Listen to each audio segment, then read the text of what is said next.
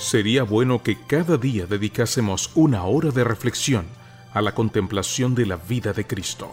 Deberíamos tomarla punto por punto y dejar que la imaginación se posesione de cada escena, especialmente de las finales. A fin de conocerle, Meditaciones Vespertinas escritas por Elena G. de White, en la voz de Sonia Cano. Bienvenidos. 8 de marzo. Una perfecta expiación. La promesa bíblica se encuentra en Romanos 5:11. Y no solo esto, sino que también nos gloriamos en Dios por el Señor nuestro Jesucristo, por quien hemos recibido ahora la reconciliación. Nuestro gran sumo sacerdote completó la ofrenda de sacrificio de sí mismo cuando sufrió fuera de la puerta. Entonces efectuó una perfecta expiación por los pecados del pueblo.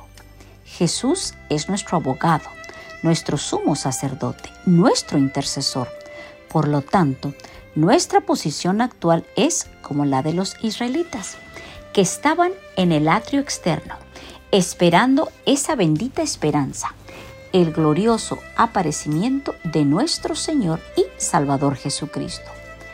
Cuando el sumo sacerdote entraba en el lugar santo, que representa el lugar donde nuestro sumo sacerdote está ahora intercediendo, y ofrecía sacrificios en el altar, afuera no se ofrecían sacrificios propiciatorios.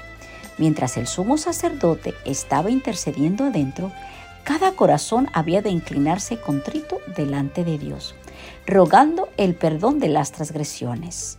A la muerte de Cristo, el símbolo se encontró con la realidad, el Cordero muerto por los pecados del mundo. El gran sumo sacerdote ha efectuado el único sacrificio que será de valor alguno. En su intercesión como nuestro abogado, Cristo no necesita de la virtud del hombre, de la intercesión del hombre. Cristo es el único que lleva los pecados, la única ofrenda por el pecado. La oración y la confesión han de ser ofrecidas únicamente a aquel que ha entrado una sola vez para siempre en el lugar santo.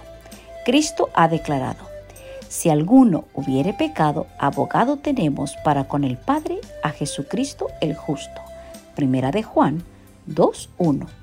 Cristo representó a su Padre ante el mundo y delante de Dios representa a los escogidos en quienes ha restaurado la imagen moral de Dios.